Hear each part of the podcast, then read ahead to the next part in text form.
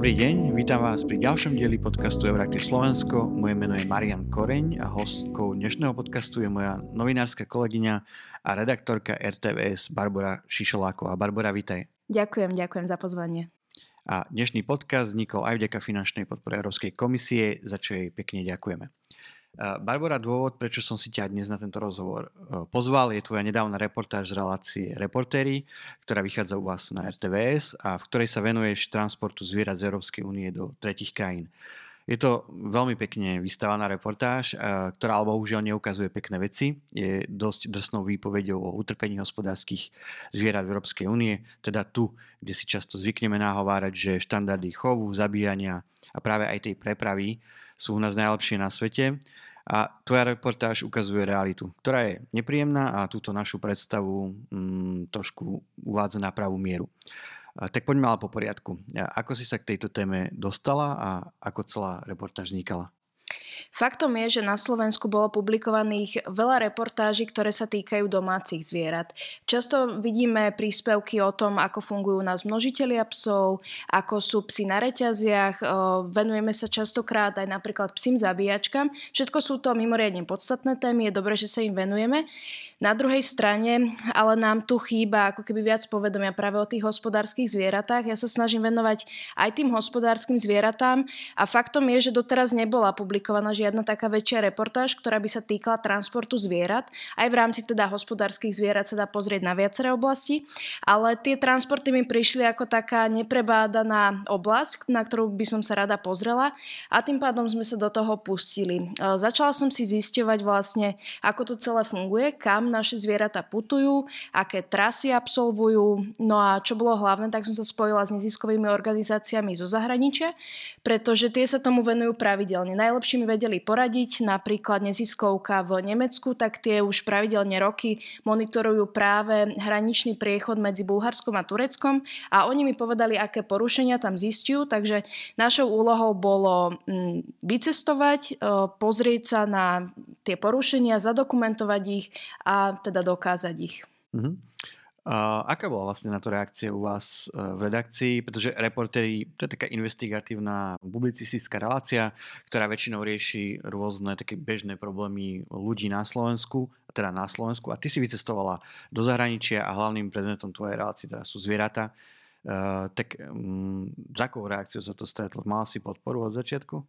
Tak prvá tá reakcia bola hlavne otázka, že kto so mnou vycestuje, lebo je pravda, že nie každý kameraman je ochotný s tebou absolvovať 1200 kilometrov, 14 hodín cesty autom, takže v prvom rade trebalo nájsť tú podporu u kameramanov. Kameraman sa našiel, za čo som bola rada. No a samozrejme, my máme výbornú šéf-dramaturgičku Andreju Fajnorovú v Reportéroch, ktorá je otvorená aj takýmto témam. Nebolo to samozrejme ale automatické. Trebalo si postaviť otázku, čo touto reportážou chceme dosiahnuť, na čo sa treba zamerať, prečo má zmysel vôbec vycestovať za hranice a prečo nestačí urobiť reportáž iba na Slovensku. A keď sme si toto celé zodpovedali, tak sme si povedali, áno, má to zmysel, poďme do toho. Mm-hmm. Dobre, skús nám teda opísať, čo všetko si teda hospodárske zvieratá zažívajú pri preprave. Čo si ty videla na vlastné oči a čo ťa možno najviac šokovalo? Ja by som to asi rozdelila do takých viacerých častí. Ak sa budeme najskôr držať toho, čo bolo vo vnútri kamióna, tak... Treba povedať, že žiadne také extrémy sme nevideli. Extrémy typu uhynuté zviera v kamióne, alebo že by zviera ležalo na podlahe, že by bolo absolútne nevládne, prípadne, že by malo viditeľné zranenia, že by extrémne krvácalo, alebo že by samica predčasne porodila, lebo je pravda, že veľa gravidných samíc sa prepravuje aj vo vysokom štádiu gravidity. Takže toto sme nevideli. Na druhej strane vo viacerých kamiónoch boli tie podmienky pre zvieratá veľmi podobné. Bol tam teda nedostatočný priestor, tie zvieratá boli natlačené na sebe, nedokázali sa veľmi otáčať alebo stúpali po sebe, napríklad keď jedna kráva ležala, tá ďalšia po nej stúpala, keď ju chcela prekročiť. S tým súvisí aj to, že sa nedostali častokrát k vode, pretože sú tam síce napájačky s vodou, ale sú to obrovské zvieratá, hlavne tie holštínske plemená, ktoré sú určené na produkciu mlieka, sú významne väčšie, takže mali mali aj nedostatočný priestor nad hlavou, čo im mohlo spôsobiť pri preprave, ak teda boli na ceste hrboly a tak ďalej, tak nejaké poranenia. No a ďalej to, že nemali v kamiónoch jedlo. Niekde sme videli, že si jedli podstielku vlastnú, čo teda nie je dobré. Videli sme teda, že boli vyhladované. Videli sme to napríklad aj pri tom, keď vypustili niektorí vodiči zvieratá z kamióna, čo bolo teda minimálne množstvo prípadov, možno sa k tomu dostaneme, ale tie zvieratá okamžite bežali k vode a k jedlu. No a videli sme aj celkovú vyčerpanosť na tých zvieratách. Pri jednom zvierati som videla extrémnu dýchavičnosť, videli sme zväčšené očné bulvy a videli sme aj napríklad výtoky z nosa. A všetky tieto ukazovatele nám hovoria o tom, že tie zvieratá nie sú v pohode. Toto boli také základné veci. A ďalej to, čo sme videli, že vlastne tie zvieratá absolvujú skutočne dlhé trasy. Boli to zvieratá, ktoré išli z Nemecka, z Chorvátska, z Dánska a ich cesta nekončila v Turecku, tam, kde sme boli my, ale častokrát pokračovali ďalej. Napríklad na opačnú stranu Turecka, čo je ďalších 20 hodín cesty. Ďalej sme videli to, že neboli vykladané z kamiona, tak ako som povedala. V Turecku to zrejme nie je povinné, pretože tam neplatia európske normy, ale v Európe to povinné je a napríklad v Bulharsku sme videli, že tam, kde majú vykladať zvieratá, tak ich nevykladali. Teda pre predstavu, ako dlho takto cestujú alebo môžu cestovať tie zvieratá? No, tak zo Slovenska je to, dajme tomu, tých 30 hodín, ak zoberieme plus nejakú prestávku, ak pokračujú ďalej ešte povedzme do Libanonu alebo na opačný kontinent Turecka je to ďalších 20 hodín, netušíme či tam a kedy tam ten vodič zastaví, sú to väčšinou 2 až 3-dňové cesty, keď to takto zhrniem. Na druhej strane ale máme tu aj opačný kontinent, kam cestujú, čo je Rusko, Kazachstan, Uzbekistan. Tam sme teda neboli počas tejto reportáže samozrejme, ale videla som tie plány preprav a to sú že 5-dňové cesty. Ty si bola teda priamo aj na tej hranici, kde kamióny si čakajú na nejaké colné kontroly a podobne. Tak tam ako vyzerala tá situácia? Tam často kamionisti s tými zvieratami čakali na vybavenie papierov mimoriadne dlho. Ja som sa vlastne doteraz nedozvedela, že čo na tom tak dlho trvá, ale tak v zákulisí aj neziskové organizácie mi povedali, že napríklad Turci majú taký systém, že oni pracujú od 9. do 17. Ako náhle príde nejaký vodič so zvieratami po 17. tak laicky povedané má smolu a musí čakať do rána s tými zvieratami na hraniciach. A až teda o 9. ráno začína turecká strana pracovať. Takže toto bol možno aj jeden z dôvodov, prečo tam tak dlho čakajú. Jeden vodič nám tiež povedal, že 10 hodín stál na vybavenie papierov a doteraz vlastne nevie prečo. A celý čas tie zvieratá predpokladám, že sú v tých kamionoch, alebo ich púšťajú aj tí vodiči na nejaké voľné priestranstvo? Celý čas sú v kamionoch. My sme vlastne boli kúsok za hranicami, je to asi fakt, že 5 minút za hranicami, ako náhle prekročíme tú bulharsko-tureckú stranu, alebo teda bulharskú stranu. A tam je teda jedno odstavné miesto, čo je vlastne súkromné zariadenie. Ak tam chce vodič vyložiť zvieratá, chce si aj on oddychnúť, zaplatí iba 100 eur za to. Je to minimálna suma, lebo v Bulharsku sa platí napríklad 600 eur, takže nestojí ich to veľa a tie zvieratá tam majú viac vody, viac jedla, ale napriek tomu sme videli možno 2-krát spomedzi 20 kamionov, že by zvieratá vyložili. Boli tam aj slovenské zvieratá? Slovenské zvieratá sme nestretli. Stretli sme iba kamionistov, ktorí prepravujú aj slovenské zvieratá. Lebo všetko sú to nadnárodné spoločnosti, ktoré si vlastne jednotlivé farmy volajú, keď potrebujú prepravu zvierat, takže prepravujú zvieratá z akýchkoľvek krajín. A ty si tam priamo na tom mieste sa rozprávala aj s tými prepravcami, respektíve šoférmi tých nákladných aut. Na nich bolo vidno, že autenticky akoby ich netrápi, čo sa deje s tými krávami. Častokrát boli podráždení, čo je asi možno trošku pochopiteľné. Tak možno k tomu dve otázky, že nebolo to nebezpečné v nejakom momente, alebo necítila si sa nebezpečne, keď si im kladla tie nepríjemné otázky. A druhá vec, stretla si sa aj s nejakým šoférom, ktorý možno rozumel tomu, že tam je nejaký problém, len to bere ako nejakú svoju prácu, alebo všetci naozaj to brali tak, že sa ich to netýka? Ja by som to povedala tak, že pri tých vodičoch som si uvedomila, že pre nich je takým základným merateľom spokojnosti zvierat to, či vôbec žijú. Ako náhle boli zvieratá živé, tak boli automaticky zdravé. Nejak neskúmali, ako sa tie zvieratá cítia. Nikdy som nevidela, že by zviera prišlo na parkovisko alebo že by kamión prišiel na parkovisko a prvé, čo by vodič urobil, je to, že automaticky sa ide pozrieť do kamióna, ako sa tie zvieratá majú. Toto sme nevideli. Na druhej strane, keď si sa pýtal na to, či boli agresívni, niektorí boli viac agresívni, napríklad niektorým vyslovene prekážalo, keď sme ich tam kamerovali, napríklad prišiel a zatvoril všetky otvory na kamióne, aby ich nebolo možné natáčať. Niektorí vodiči boli milí, ale boli opäť milí iba na nás. K tým zvieratám neprejavovali žiadne city. Väčšinou to brali ako tovar. Napríklad, čo ma prekvapilo, jeden kamionista ani netušil, koľko zvierat prepravuje. Keď som sa ho pýtala, musel sa pozrieť do papierov, že vlastne koľko zvierat tam má. Ani nevedel, keď som sa pýtala, že kde teda stál, na ktorých miestach počas cesty, opäť sa musel pozrieť do papierov. Ja by som očakávala, že to vie, kde stál, koľko tam stál, ale teda zjavne išiel iba podľa papieru a to, čo je napísané na papieri, tak teoreticky to mal splniť, doteraz netušíme, či to splnil. Ty tam na jednom zábere dávaš jednej krave aj vodu. Znamená to, že tam tí zvieratá boli úplne bez prístupu k vode? Oni napríklad pri jahniatkách to dobre bolo vidno, oni tam mali také tie malé trysky, z ktorých sa dá piť, ale keď sa pokúšali piť, tak tá voda nešla, takže mali prázdnu nádrž. A ostatné krávy, tam som si všimla, aj vodiči nám ukazovali, že mali tú plnú nádrž, ale ako som povedala, tak nie všetky sa k nej vedeli dostať k tej vode. Takže zase bolo to od kamiona ku kamionu. Ja musím povedať, že teda ten pohľad nebol úplne príjemný na to vnútro toho kamiona. A Európska únia vlastne má úplne špeciálnu smernicu na to, ako by sa mali prepravovať zvieratá, teda hospodárske zvieratá, koľko by mali mať priestoru v tom kamióne.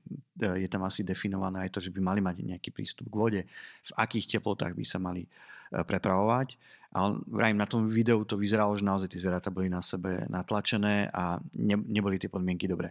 Tak mňa teda zaujíma, že či toto teda je podľa tých európskych noriem, či to takto naozaj vyzerá, tie európske normy, či sú takéto zlé, alebo to, čo bolo na tom v tej reportáži, bolo porušovanie pravidel.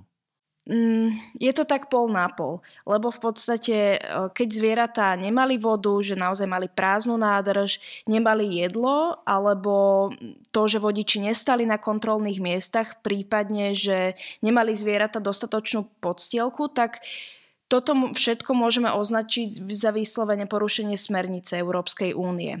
Na druhej strane treba ale povedať, že celá tá smernica je napísaná extrémne vágne, je z roku 2005, je teda mimoriadne stará a tým pádom si ju vedia mnohí prepravcovia vyložiť po svojom. Len pre príklad uvediem, v smernici je napísané, že zvieratá musia mať dostatočný priestor okolo seba aj nad hlavou. To si opäť každý môže vysvetliť po svojom. Napríklad sa ďalej neodporúčajú príliš dlhé trasy. Čo je dlhá trasa? Pre niekoho môže byť 5000 km dlhá trasa, pre niekoho to môže byť krátka trasa. Potom nemali by počas cesty pociťovať rozrušenie zvieratá. No kto to kedy bude merať pri tých vodičoch, že či majú zvieratá, či cítia nejaké rozrušenie, to si neviem ani predstaviť. Gravidné samice ďalej by mali mať o 10% väčší priestor ako normálne zvieratá. Tiež si neviem predstaviť, ako bude kto skúmať, čo je o 10% väčší priestor. Dáme tam o jednu kravu menej, alebo ako si to máme predstaviť. Ďalej napríklad ošípané musia si naraz všetky vedieť lahnúť. Ja som ešte nevidela taký priestor pre všetky prasatá, že by si mohli naraz láhnuť. Ďalej tá smernica napríklad hovorí o tom, že sa odporúča pri dlhých trasách dvaja vodiči, aby sedeli v kamióne. No ale to je zase iba odporúčanie dvaja vodiči, nie je to prikázanie. Alebo sa neodporúčajú vôbec dlhé trasy, takže aj napríklad štátni veterinári mi povedali, to, čo nie je zakázané, v smernici je dovolené. A teda na tej trase to vôbec niekto kontroluje, alebo sú vystavení tí šoféri nejakému tlaku, že sa môže stať, že v nejakom momente ich niekto zastaví a skontroluje, že či tie zvieratá naozaj trpia, alebo teda či oni spĺňajú tie podmienky pre tie zvieratá, ktoré majú. Keď som sa pýtala vodičov, či stretli nejakého veterinára, tak niektorí mi povedali, že za celý svoj život nestretli ani jedného.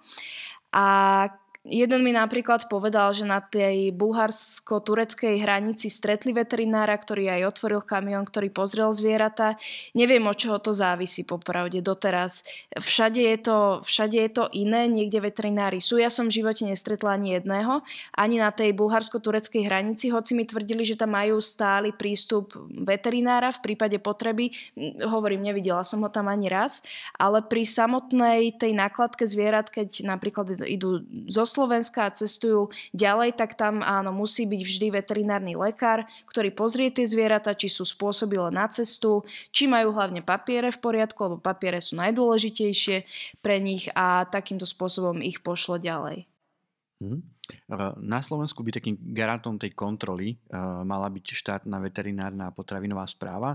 Ono to funguje tak, ty si to teda popísala v tej reportáži, že každý jeden prepravca slovenských zvierat musí vypracovať plán prepravy, kde rozpíše, kde bude stať s tými zvieratami, ako dlho a tak ďalej.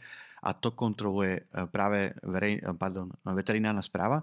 Ty si ale zistila, že tie plány v praxi nefungujú, keď zodpovedný veterinár alebo aj nejaký ten úradník dal pečiatku aj na plán, kde prepravca uvádzal, že 700-kilometrová cesta zo Slovenska do Poľska mu bude trvať 2 hodiny. A ty si s týmito zisteniami konfrontovala aj šéfa veterinárov, teda donedávna aj ministra pôdohospodárstva Jozefa Bíreša, a jedného z zodpovedných lekárov alebo úradníkov. A oni vyzerali byť dosť prekvapení. Tak myslíš si, že oni naozaj nevedia o týchto pochybeniach, alebo je to nejaká bežná prax, že to je nejaká taká tichá dohoda medzi veterinármi a tými prepravcami, že tie kontroly nie sú úplne také striktné? Myslím si, že to neberú až tak vážne. V podstate myslím si, že je to iba papier, ktorý znesie. Napríklad, keď sme kontaktovali regionálnu veterinárnu správu v Trnave, tak oni nám povedali, že no, tak teraz vám nedáme odpoveď na to, či sú tie plány prepravy dobré alebo zlé, my potrebujeme čas to zanalýzovať. Tak sme im nechali čas, aby to zanalýzovali a potom nám sami odpovedali, že áno, že sú tam chyby, nemala to byť takto schválené, ale napríklad povedali, že to, že chýba meno vodiča alebo kontakt alebo telefónny kontakt na vodiča, nutne neznamená to, že by to ohrozovalo dobré životné podmienky zvierat. Áno, technicky to nijak neohrozuje tie podmienky zvierat počas prepravy. Na druhej strane, ale čo aj Jozef Bíreš potvrdil, je mimoriadne dôležité, aby sme mali presne zapísaný každý údaj v tých prepravách, pretože jednak tým vysielame signál, že to treba brať seriózne a trochu aj tým poučujeme tých samotných prepravcov, aby to brali seriózne, že neprepravujú tovar, ale prepravujú živé bytosti. Ty si veľmi dobre spravila tú prácu, že si sa pozrela na tie plány a že si nám našla tie pochybenia. Na to si dostala nejaký tip, alebo si prechádzala jednotlivé tie plány a to, že si tam našla tie chyby, je vlastne len dôkaz toho, že tých chýb je tam veľa? Taký prvotný impuls bol jeden plán cesty, ktorý mi poslala nezisková organizácia v Nemecku, ktorá takto ešte pred mojou reportážou sledovala transporty zvierat a oni našli poľský kamión, ktorý išiel zo Slovenska do Ruska.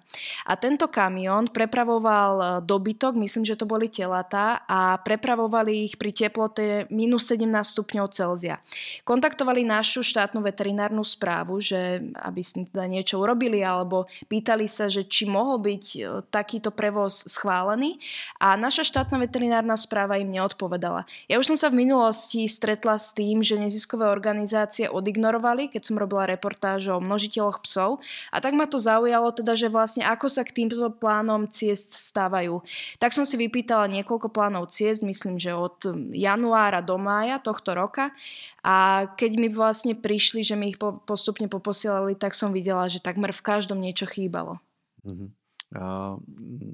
Má si dojem, že s tým bude niečo tá veterinárna správa robiť? Alebo má si nejakú takú reakciu, že možno zmenia niečo v tých kontrolách?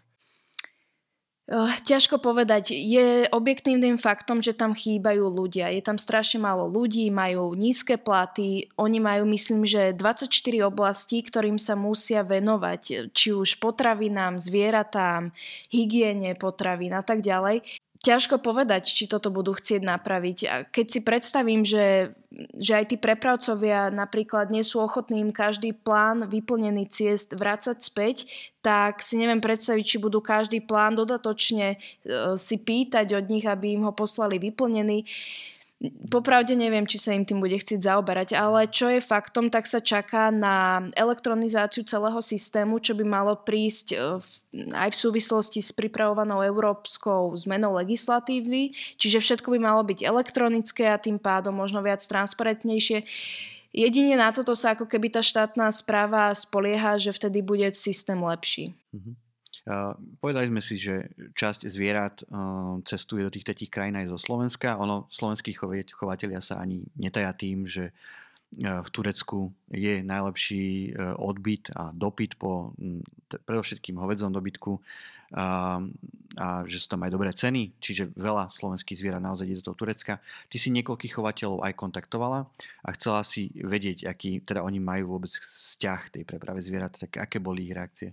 Kontaktovali sme takých tých najväčších prepravcov v rámci Slovenska, niektorí nám ani neodpovedali, niektorí majú veľmi netransparentné webové stránky, takže sa k nim ani nedalo dopracovať a niektorí nám odpovedali a odpovedali v zmysle, že to sú ich finančné záujmy, čo teda samozrejme netreba nejak rozprávať, pretože každý podnikateľ a obchodník si hladí svoje finančné hľadisko a hovorili o tom, že jeho nezaujíma to, že zvieratá sú počas, alebo v akej kondícii zvieratá prídu do finálnej destinácie, pretože to má za úlohu prepravca. A to je jednoducho fakt. Ten prepravca, ten vodič v tom kamióne má dohliadu na to, ako sa tie zvieratá majú počas prepravy, čiže tomu dávam za pravdu. Na druhej strane si ale treba uvedomiť, že to nie sú obchodníci s teplými rožkami. Sú to obchodníci, ktorí prepravujú živé bytosti, cítiace bytosti, o ktorých dnes vieme, že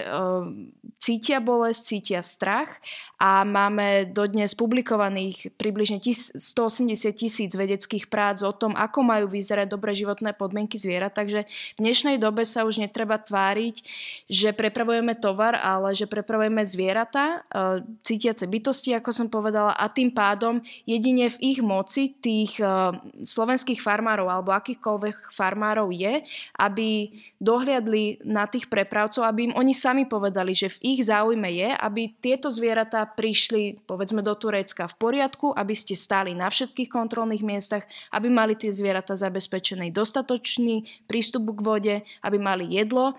Ja to takto chcem, tak mi to takto urobte.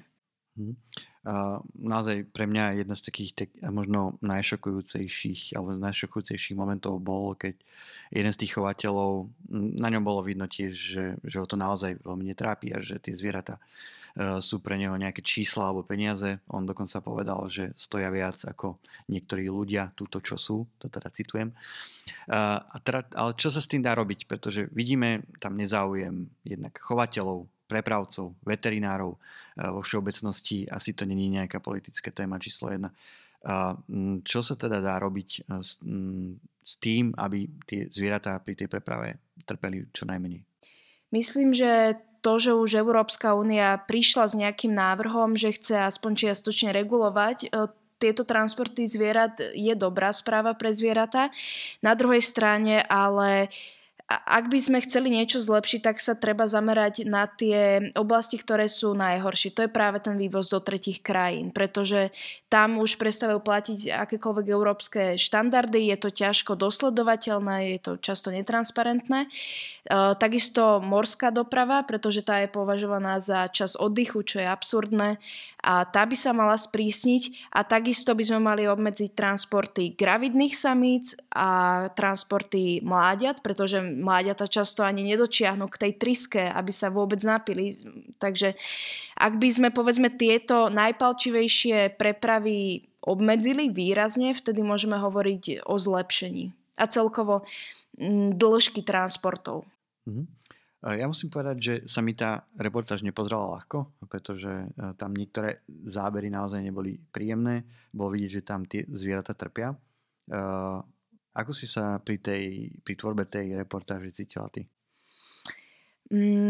Ja musím povedať, že pri samotnej tvorbe reportáže som sa som sa necítila zle. Neviem prečo, ale brala som to ako prácu po celý čas, aj keď som videla, že tie zvieratá naozaj boli hlasné v tých kamiónoch, lebo často sú to trojposchodové kamióny a až z výšky bolo vidno, ako tie kravy bučia, jahňatá extrémne tiež plakali, alebo neviem, či sa to dá nazvať plakali, ale bolo ich jednoducho z toho kamióna počuť. To ma tak trošku zobralo, ale dôležité, čo som chcela povedať, že pri samotnom strihu tej reportáži, vtedy som si povedala, že wow, vtedy ma to v tej strižni celé tak zasiahlo a celé to na mňa doľahlo. Dovtedy som bola taká ako si nejak odolná. Mala si nejakú odozvu alebo reakcie na túto reportáž? Mala som reakcie od neziskových organizácií, tie boli pochopiteľne dobré, ale aj od prepravcov zvierat, ktoré už neboli také pozitívne, ale napríklad jeden prepravca sa mi ozval, že teda on chce so mnou rozprávať o tom a teda on mi povie aj o iných firmách, na ktoré sa treba pozrieť a ktoré podľa neho nefungujú tak, ako by mali. Takže možno ma čaká ďalší zaujímavý rozhovor, dúfam. Ty sa témou dobrých životných podmienok zvierat venuješ pomerne intenzívne, aj teda vo svojom osobnom živote. Prečo je to pre teba také dôležité? Je to dôležité preto, lebo celý život máme ako keby zakorenený hlboko v sebe taký zvyk rozdeľovať zvieratá na tie, ktoré jeme a na tie, ktoré s nami spia v posteli.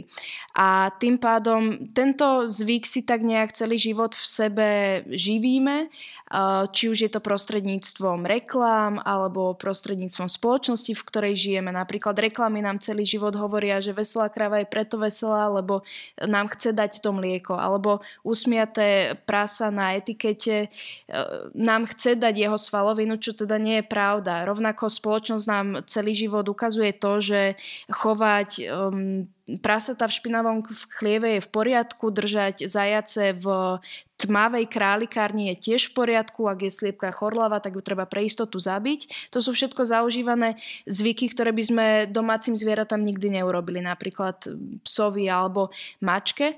A dnes už vieme, a ukazujú to napríklad farmy po celom svete, tie, ktoré zachraňujú hospodárske zvieratá, že neexistuje rozdiel medzi hospodárskymi zvieratami a napríklad psami, pretože pociťujú tie isté emócie, vedia byť rovnako vďačné, vedia byť rovnako verné, vyhľadávajú tú spoločnosť s ľuďmi a tým pádom je pre mňa tak ako si nejak prirodzené ukazovať, že neexistuje rozdiel, aby sme sa pozerali inak na psy a inak napríklad na kravy alebo na sliepky a tým pádom aj keď produkujeme mäso, ich svalovinu spracovávame, tak minimálne si treba uvedomiť, že naozaj v 21. storočí nehovoríme o tovare, ale hovoríme o cítiacich bytostiach a tak by sme sa k nim mali správať aj napríklad počas tej prepravy.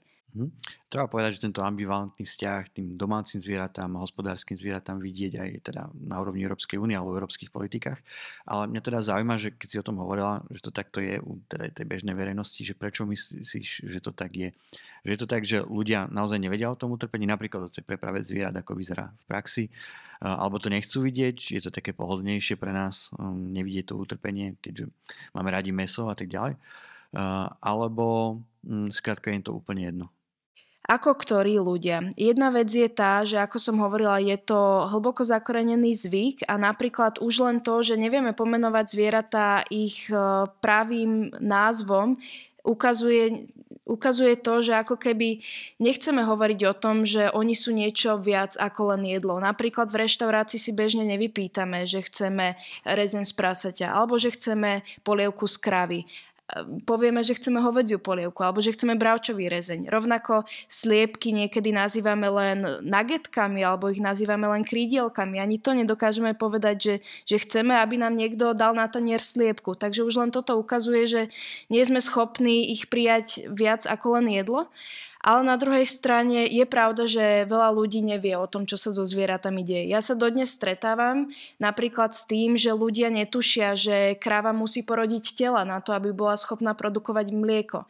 A že musí ďalej rodiť tie telatá po celý život, aby bola schopná dávať to mlieko. A pre mňa je to taká automatická vec, ale ľudia sú stále prekvapení. Takže je veľa vecí, ktoré ešte ľudia nevedia o vôbec živočíšnom priemysle, o živočíšnej výrobe, a preto si myslím, že je fajn im o tom hovoriť.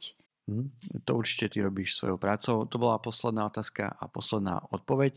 Ja vám pripomeniem, že ak si niektorý z našich poslucháčov alebo poslucháčok chce pozrieť na vlastné oči, o čom sme sa dnes rozprávali, tak si môže reláciu pozrieť aj v archíve relácie Reportéri na stránke RTVS. Je to relácia z 22. januára. Barbora, ďakujem ti veľmi pekne za rozhovor. A ja ďakujem veľmi pekne za pozvanie. A ďakujeme aj vám za pozornosť. Moje meno je Marian Koreň a budem sa tešiť opäť niekedy na budúce.